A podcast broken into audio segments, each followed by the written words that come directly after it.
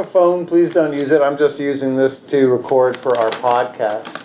Uh, and if you ever want to hear the talks, they're all online, and they're on iTunes, and they're also on uh, Dharma Punks with an XNYC. So. So my uh, favorite, my one of my favorite monks, my uh, guy I really idolize, Ajahn Sucitto. I've been really fortunate to study with him for a long time, and he used this analogy at one talk where.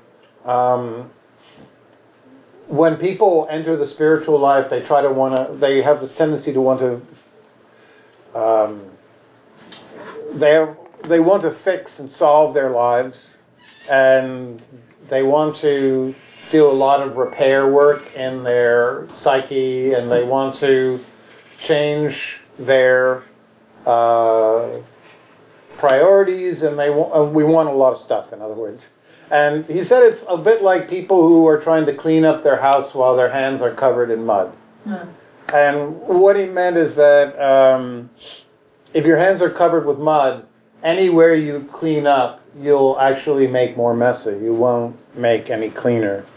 And um, what he meant by this is that in work, uh, in our day to day lives, there's a kind of mind state that we're encouraged uh, to in, um, to live in. And it's a mind state that's about fixing, solving, worrying about the future, keeping track of, putting out fires, dealing with, solving. It's a kind of um, mind state that believes that there's something wrong and we have to get rid of it. We have to deal with it. And so living in this kind of uh, fully trying to fix and solve, what happens is just like somebody with their hands covered with mud, we leave all kinds of mess in our way.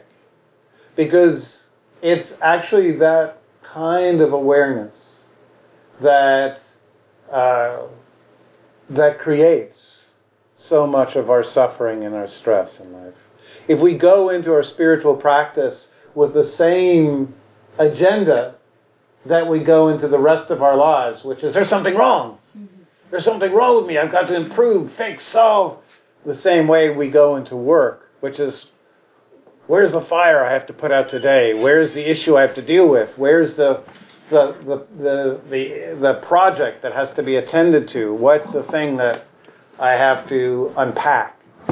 Then what happens is we're just adding more and more stress into life. The Buddha said that before it even comes to craving and clinging and um, uh, craving and clinging, there's an underlying form of suffering that happens, a kind of stress, a kind of way we use the mind that creates a lot of the anxiousness in our lives and a lot of the underlying uh, agitation. And he had two, uh, he had several words for it. I'm going to talk about two of them, uh, introduce their concepts, and then talk about a meditation that relieves them that I'm very, very fond of. So the first one is uh, the phrase goes tammayata in Pali, the Buddha's language. And what tammayata means is uh, there's no direct English translation, but I think it's uh, a, a mental tendency that we're all familiar with. It's a little bit like in a movie when a camera zooms in and focuses on one person or one close up. It's that ability of the human mind to become fixated and obsessed and completely caught up in one issue and not see the bigger picture in our lives. That ability to believe that everything is hooked on, dependent on, completely reliant upon one thing going our way, or else we're totally screwed. When we wake up in the morning, the first thing often we just see is a field, the ceiling above us, we're in a room, we feel the bed, you know that we're in just being. And then you can often feel your mind contracting and closing in around, oh, I forgot. I don't know where I'm going to make the rent this month. I forgot. I, you know, I'm having that argument with my roommate. I forgot. I hate my job. I forgot. And so we feel the mind going from this spacious openness to this shrinking, collapsing. Uh, it, it, this is what the Buddha meant by tammayata. The literal word tammayata is to make the mind turn into something smaller, to make hmm. it shrink and compact around something. One monk I sat with described it as a cellophane wrap that can at first be, you know, clear and big, but then you wrap it around and it just clings and wraps around an object. And that's what the mind can do. We can move very quickly from a place of open, expansive awareness to an awareness that becomes fixated on just one small element of what's going on in the present, one small part of our lives, one drama, one issue, one detail. Sometimes it can be an object. As I was using the example last night, uh, you go to a party and you you walk into the party and you take in the sound. It's very loud. The people are laughing. There's a, a you know a lot of uh, sensations. There's a lot of people, and then you spot your ex, and suddenly what happens? The entire party goes away. they all blur, and the sounds become muted. and the mind focuses in like a, a sniper's, you know, you know, scope. You know, then what the fuck are they up to? what are they doing? Yeah, yeah, you. Oh yeah, and we can follow. And then whatever anybody else is saying to us, it's all like we're just in that. And this this contraction this collapsing of the mind, the Buddha said in Tammayata, is one of the greatest sources not only of stress in our life, but it also creates the greatest uh, reactivity. When we shrink the mind around an issue in our life, a perception, a worry, a concern, it almost immediately becomes something we have to do something about.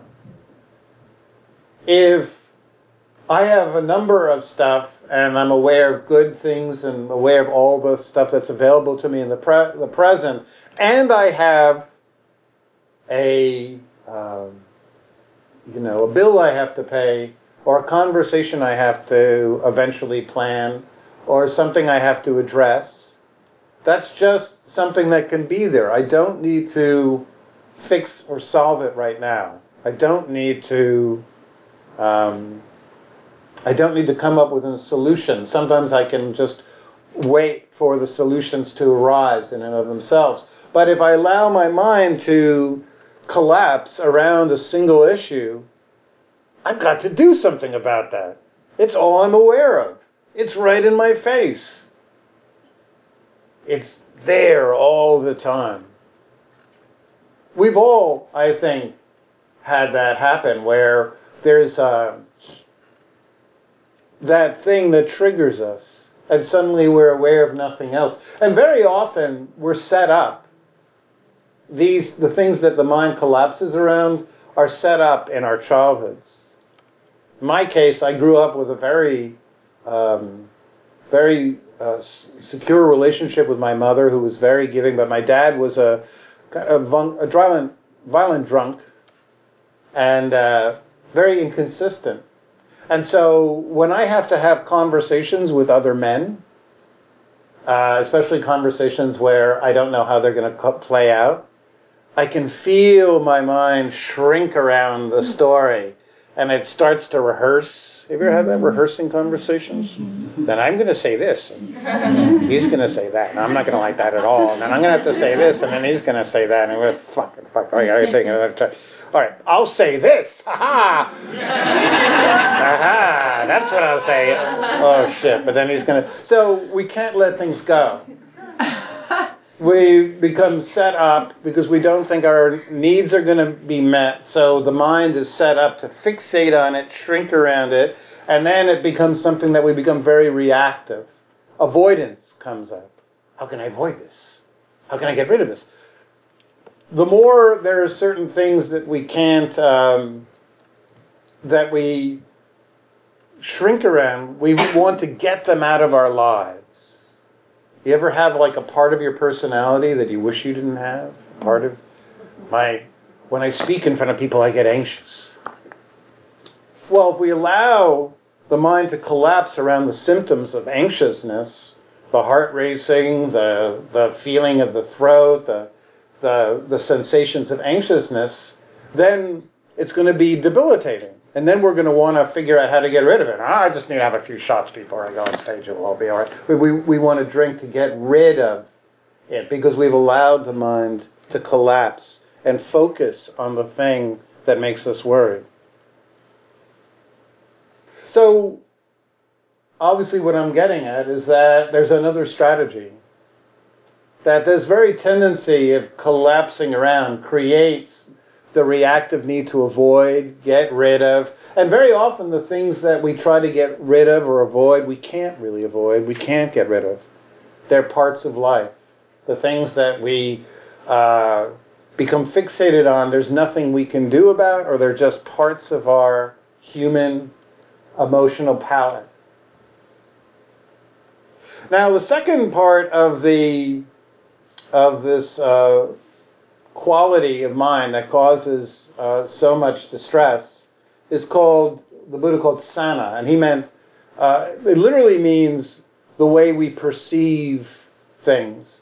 But literally, what sanna means is that we tend to make judgments about things, very very simple judgments, and then we tend to constantly refer to each thing in our life according to those original judgments or labels good, bad, like, dislike. You ever you once eat like a kind of food and you didn't like the taste of it? And from then on, somebody says, hey, you want to have some Brussels sprouts? You're like, Hoo. because once we had Brussels sprouts, didn't like the taste. Now it's it's in the I don't eat that shit column of life. So we have a tendency to just on single experiences put a very simple like, don't like, good, bad. And we really believe in these labels very, very strongly. You have an interaction with, uh, I was once talking with somebody and they, um, they got a, uh, uh, one of those transit cards, Metro North not Metro, the uh, subway cards, and they tried to they put like five dollars in, and the it, the card didn't work. So they went to the token clerk, and the token clerk said, "Well, you have to send it in to the city. I can't give you the money back." And they they came to me and they're like, "That guy was a fucking fascist. He was a fascist." Now we think about that. this was a limited single interaction. That guy, the fascist, might actually be a very hardworking guy with a lot of children. He might have to go home after being a token clerk. He might give send all of his money to his family somewhere else. He might live with somebody who's very sick that he takes care of. But we believe, based on a single interaction, that we have basically you can categorize, close off, limit, resign, uh, demarcate things as good or bad. And then we continually return and rely on these labels.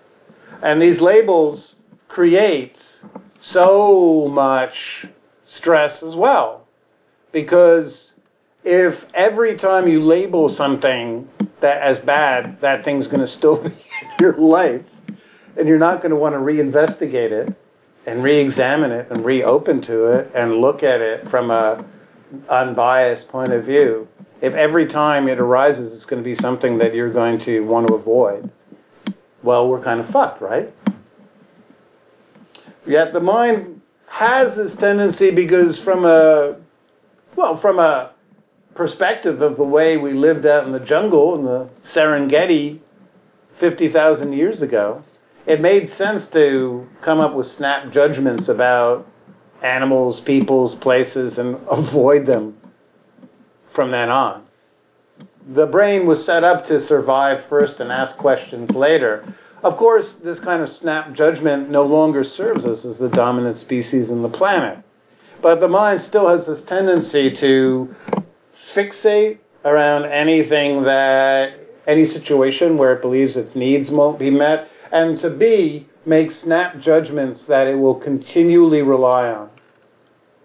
The Buddha said that the most stressful snap judgment we make in life is what we determine relates to us and everything else. We have a kind of category of what's about me and what's not about me. For instance, we have these things we call reputations. You ever notice that? Are they talking shit about me? Did they say something about me? Are they talking shit about me? Well, you're not really there, right? You weren't there. So what were they talking about? Well, they were talking about me. Well, you, but you weren't there. Well, they were talking about my name. Okay.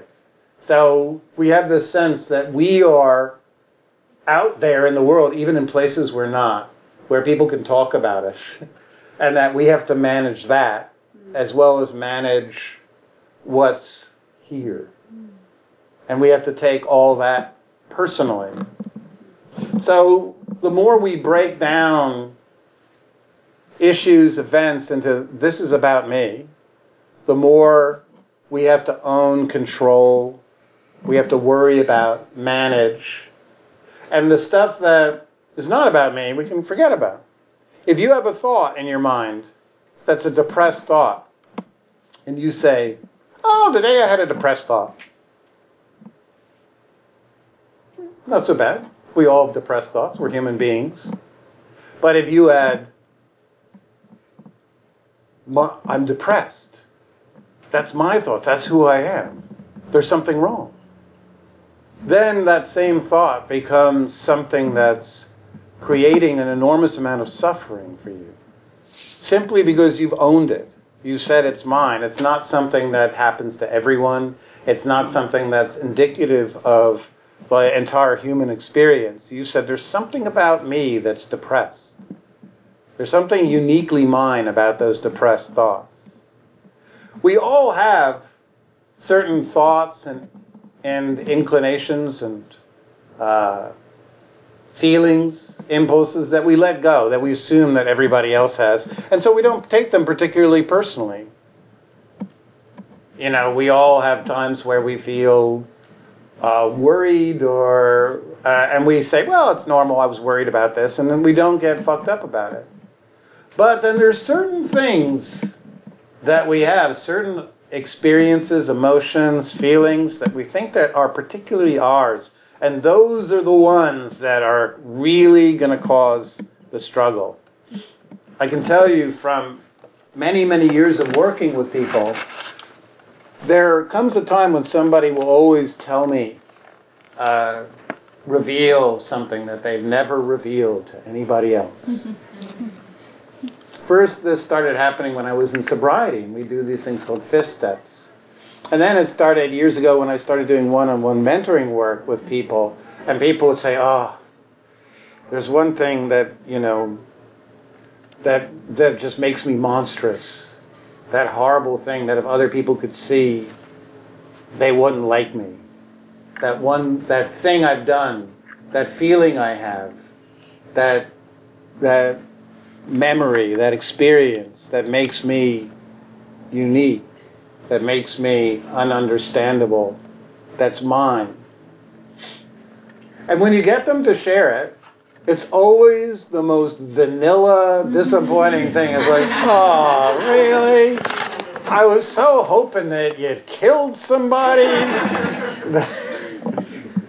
it's always, I stole money from my grandmother. really? And what, what I begin to see is that it really has nothing to do with the, the shit we've done. It really has nothing to do with it. It's the quality of saying something is mine that I can't share that creates that feeling that there's something wrong, that feeling that there's something dark, that feeling that there's something about ourselves. And that to the degree that we are revealing and open about it, that we achieve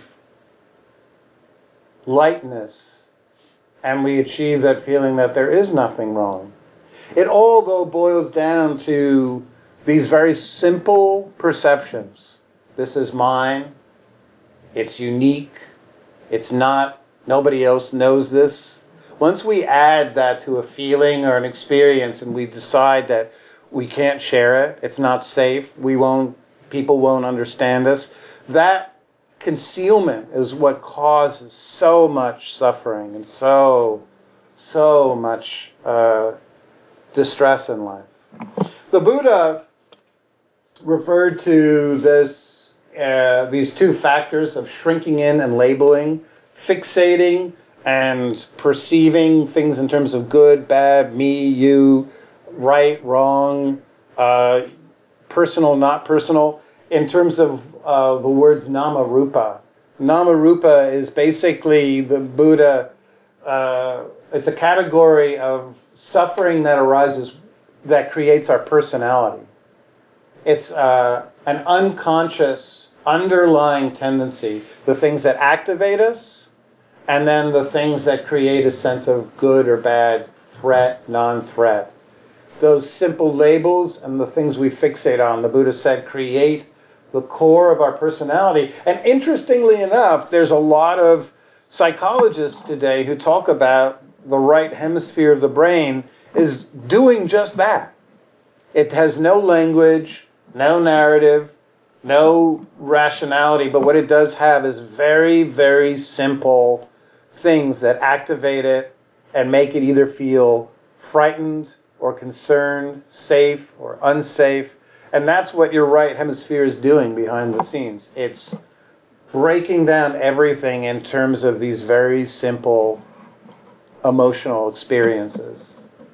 So, the goal of this practice uh, that I'm going to teach is to try to create a mind state that radically um, opens up the way we relate to life from a different perspective. And, uh, and what I'm trying to, what I'm going to try to get you to do is neurally rewire your brain away from its survival instincts to fixate, get caught up, get hinged, worried, hooked, baited, uh, you know, caught up in.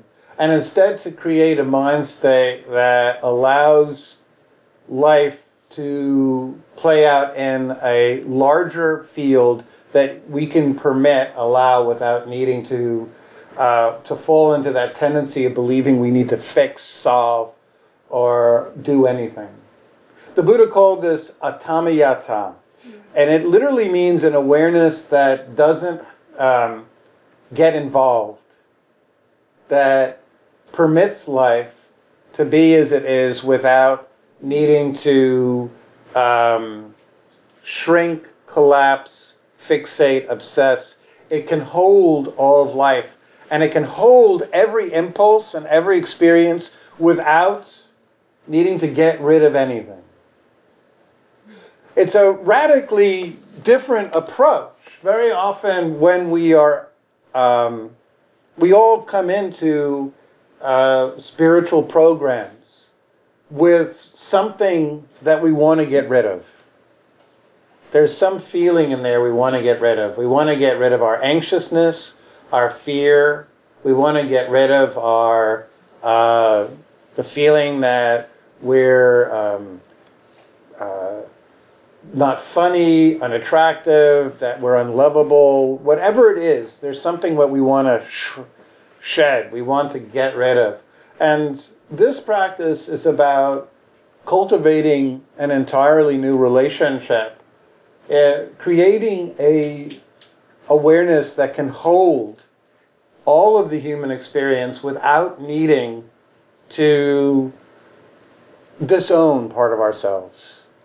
It turns out that when they, generally the parts of ourselves that we find the most difficult, they're the ones that were the least tolerated in our childhood by our caretakers. And so when they come up in ourselves, we tend to once again try to push them down. We try to do the exact same rejection. Uh, we try to, we do in essence what was done to us years earlier. And what this is about is creating a safe container where that all of your human experience can arise without you needing to feel uh, compelled to hide, run away, or get rid of.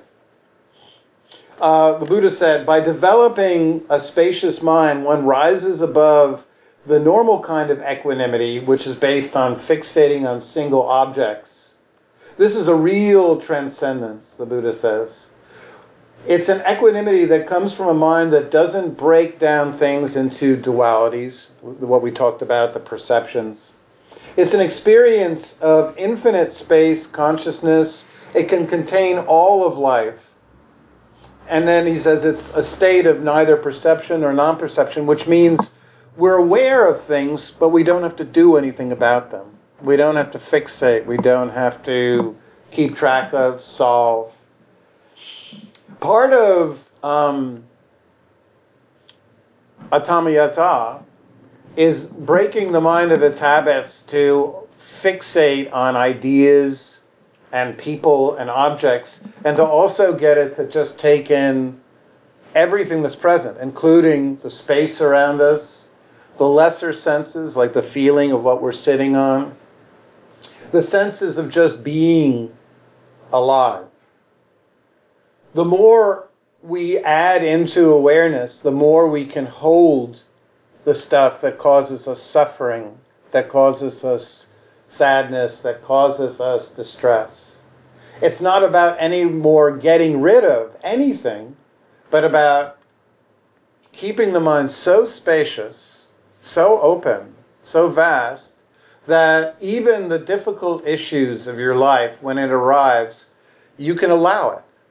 You can allow these impulses, these fears, these feelings that we don't like. Everything can arrive, arise because they're in a spacious mind that won't fixate. The Buddha said, uh, I'll close before I leave the meditation. The Buddha said, um, that if you pour a teaspoon of salt into a cup like this, the cup becomes undrinkable. You can't drink the water anymore, it's too salty.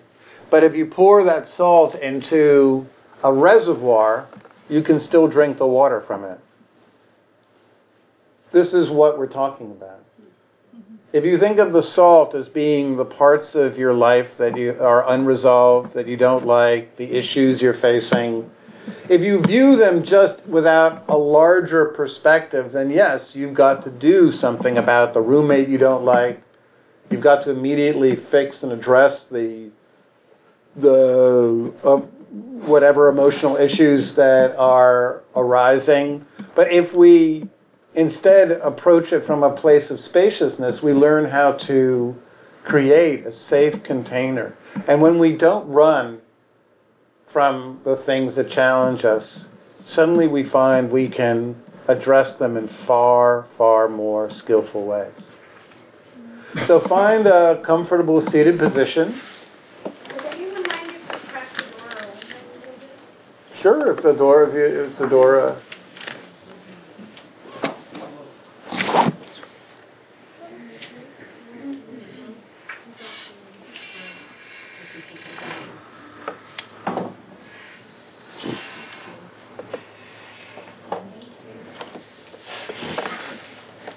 All right, so for this meditation, you don't have to sit absolutely rigidly still, uh, but it is important to sit quietly so you don't disrupt your neighbor. So try to find a comfortable position that you can sustain. If at any point during the meditation you do need to reposition yourself, just try to do that in a way that's very uh, mindful of the people around you so that you don't create noise, disruption. Just do it very slowly and think ahead to how you want to reposition the body. So, this meditation could be done with your eyes open, but my tendency is to believe that when we keep the eyes open, we become very fixated by objects around us, and so I tend to find this meditation more uh, useful with the eyes closed. If you do want to keep your eyes open, that's fine though. Just try to look at something at the ground so that you're not focusing on any objects, and then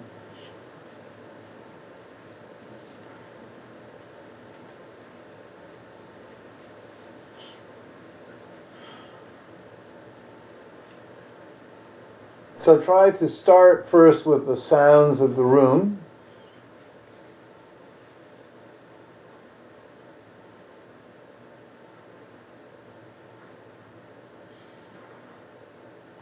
Try to hear the sound that's the furthest to the right.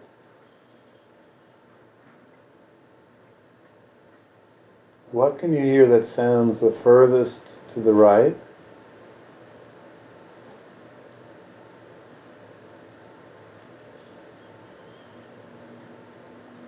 And then what can you hear that's the furthest sound to the left?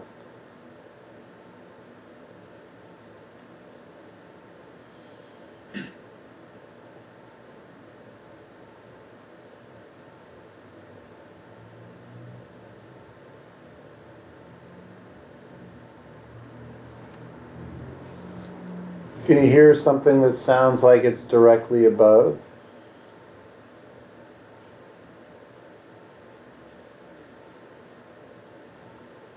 Something that's directly below.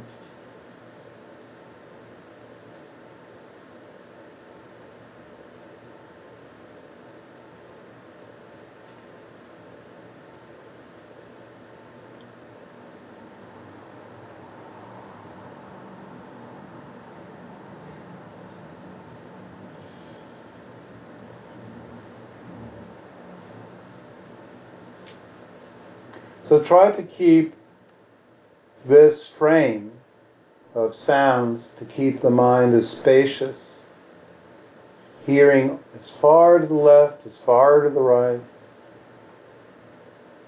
creating a sense of openness. And then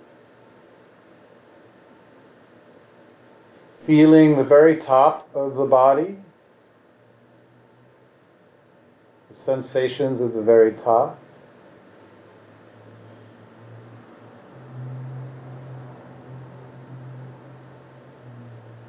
And then feeling all the way down to the seat, connecting with the floor, your legs, buttocks, feet.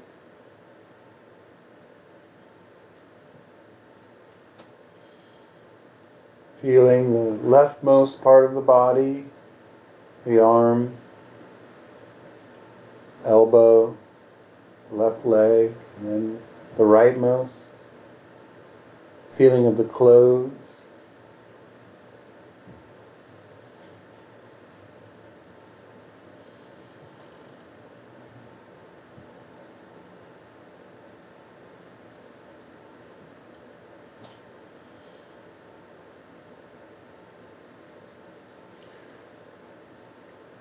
And for this meditation, it's important to try to let go of the tendency to visualize how you look. It might be challenging at first. When we feel into the body, there's a tendency at first to not just feel the actual sensations, but to visualize what we're feeling. But try to put aside the visual component, and there'll be a reason for that. And just feel the sensations of the body beginning to scan up and down.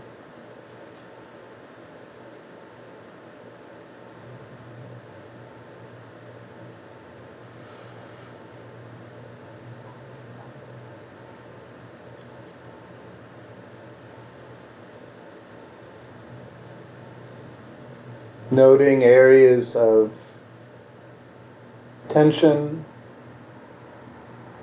whether it's in the belly or the forehead, areas that feel liquid, the stomach maybe, or areas that feel very solid, perhaps in the back. Sensations of heat,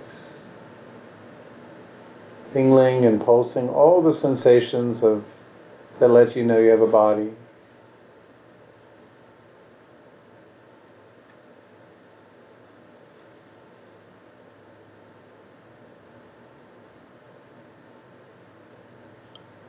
And then into this field, bring in also the contact sensations, the feeling of the floor, the feeling of clothes on your skin, the feeling of the arms on the legs or the sides of the arms against the torso.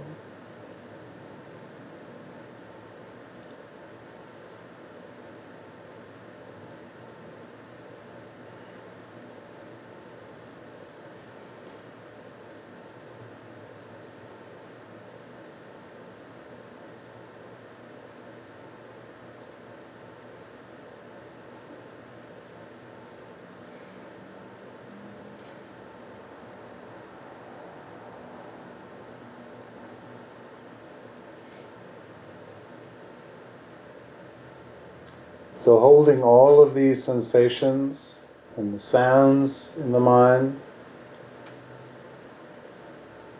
each time the mind starts to want to become fixated on something, just keep adding in the sounds, the body sensations, the contact. And then there's a part of the mind, lobe of the brain that keeps track of the space around the body. Constantly, the way we breathe and slightly move the body, the mind is actually mapping the space around us. So see if you can almost feel beyond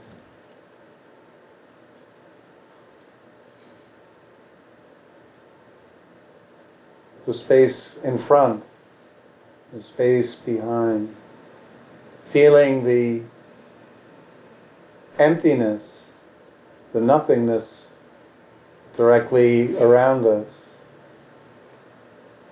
a sense of the emptiness above the head, the solidity of the ground beneath our legs.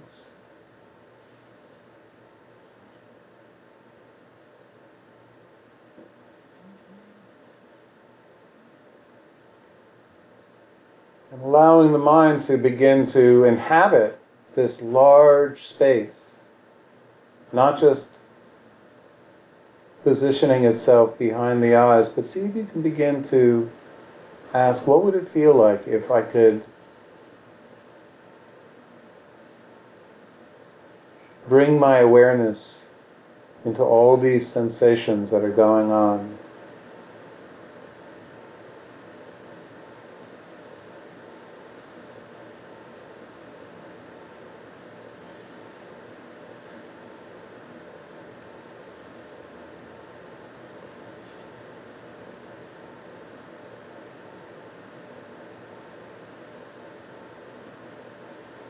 everything you're aware of is occurring inside of your mind. Your awareness doesn't have to limit itself to any part, any small area.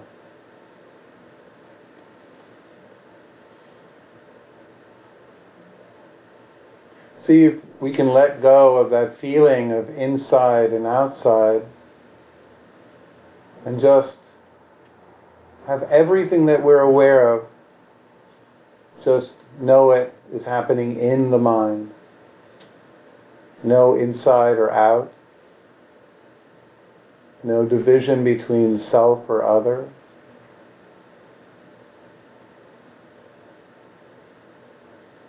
It's all occurring in the mind. The feeling of the breath.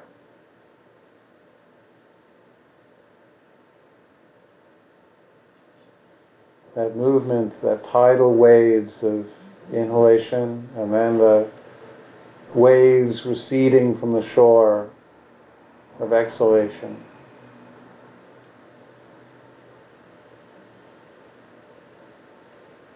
Can we add that awareness in? Keeping the contact sensations and the body sensations of heat and cold and comfort and discomfort and the sounds, the sounds from the left and the right and above and below. And can we add in now awareness of the lights that flicker behind the eyelids or the images that appear and disappear in the movie screen of the mind. Just allowing them to be there too.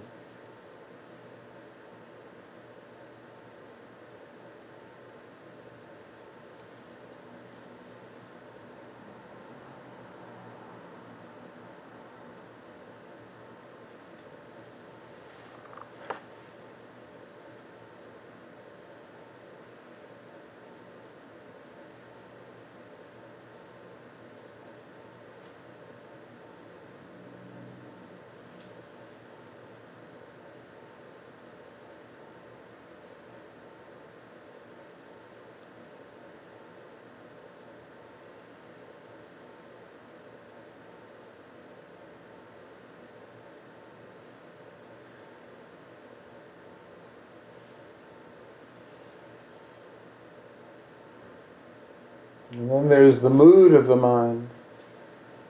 Is the mood relaxed, tired, energetic? Is the mind moving or is it settled?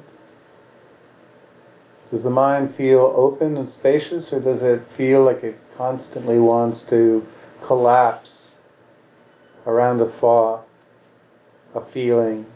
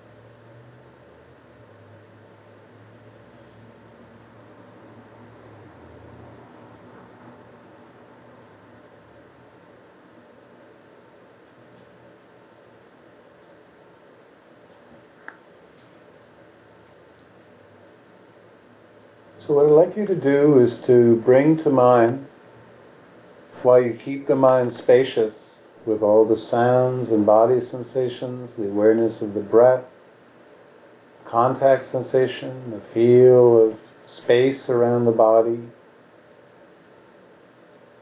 bring to mind the memory of something that's triggered you late. That's created a little bit of concern, an issue you're having with someone, a conflict.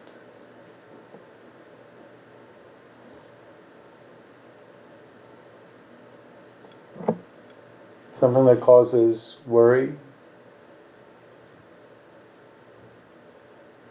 Just hold that image in your mind. Don't repeat the whole story, just the, perhaps the most telling image. You might even want to create a little bit of an emotional response by just asking yourself, how does it feel? So that you activate a bit of the feelings associated with this event or this interaction or this worry.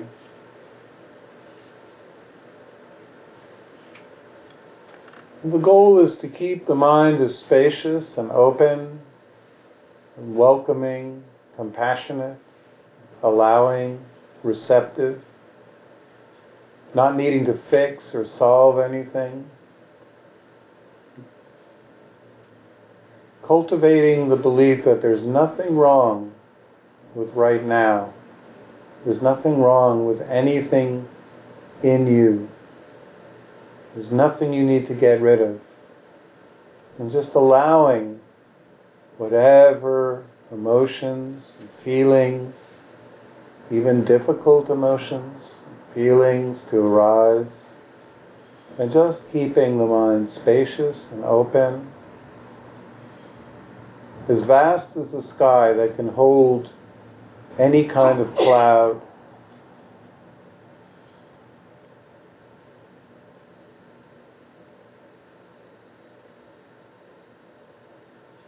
Allowing everything to pass through.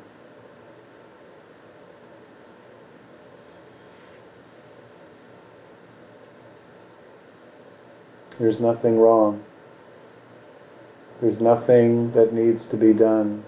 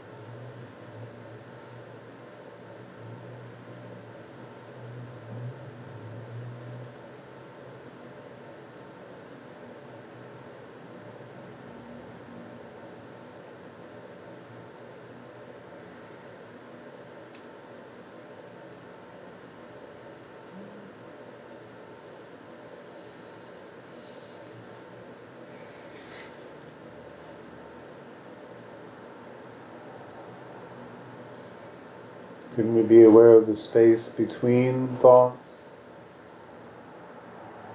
The silence between sounds?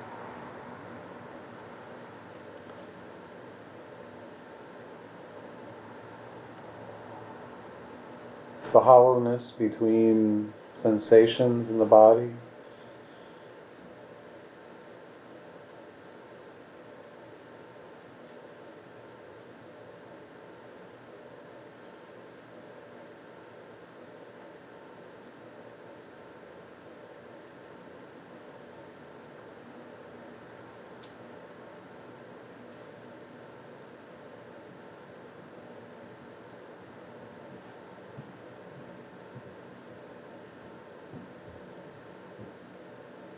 This meditation is about being with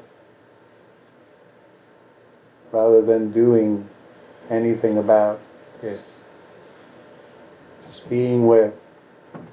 Being with everything.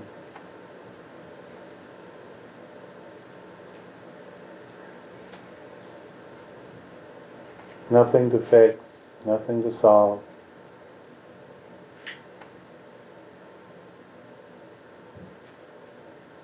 Everything is permitted.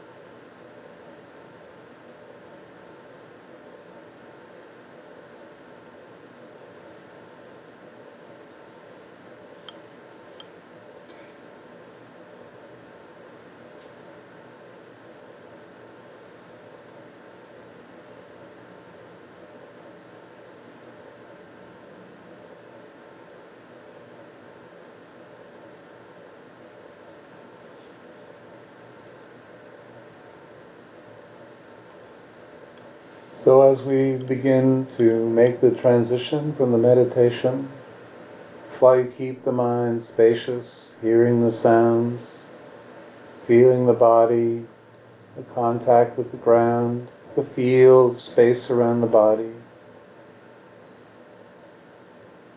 awareness of the mind,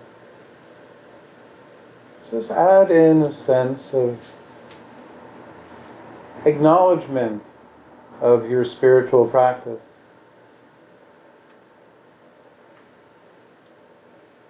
The world is filled with people who will try to get their happiness by consuming, by owning, accumulating, competing over the limited resources. If you have a spiritual practice in your life, where you're cultivating ease that's not reliant on material accumulation, competition. You have something that's adding such a spiritual, positive, and beneficial domain to your life. It's utterly blameless, a spiritual practice. There's no side effects.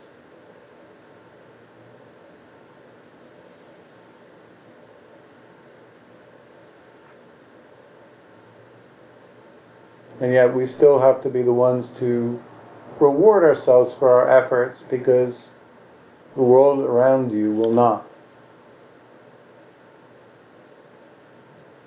So take just a moment to acknowledge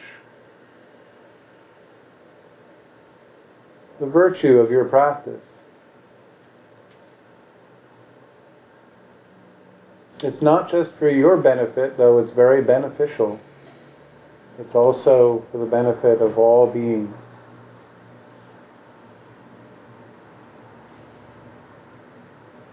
And when you're ready, you can open your eyes.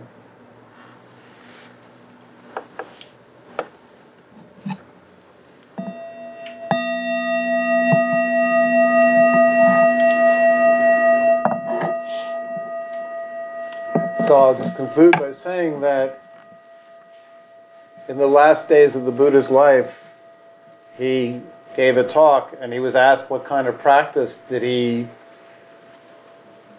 engage in. And he didn't actually say the normal, what one might expect. He didn't say breath meditation or vipassana or uh, he didn't say even. Um, metta. He said, I reside in the open, spacious mind. And that's where you were residing. It's the most advanced practice the Buddha had. And it's the practice that allowed him to hold all of the pains in his 80s when his body was failing and all of the difficulties and the worries that might have arisen who was going to maintain the spiritual path. All of it he used this meditation to hold his life. So I humbly offer it to you. I'm going to turn off this.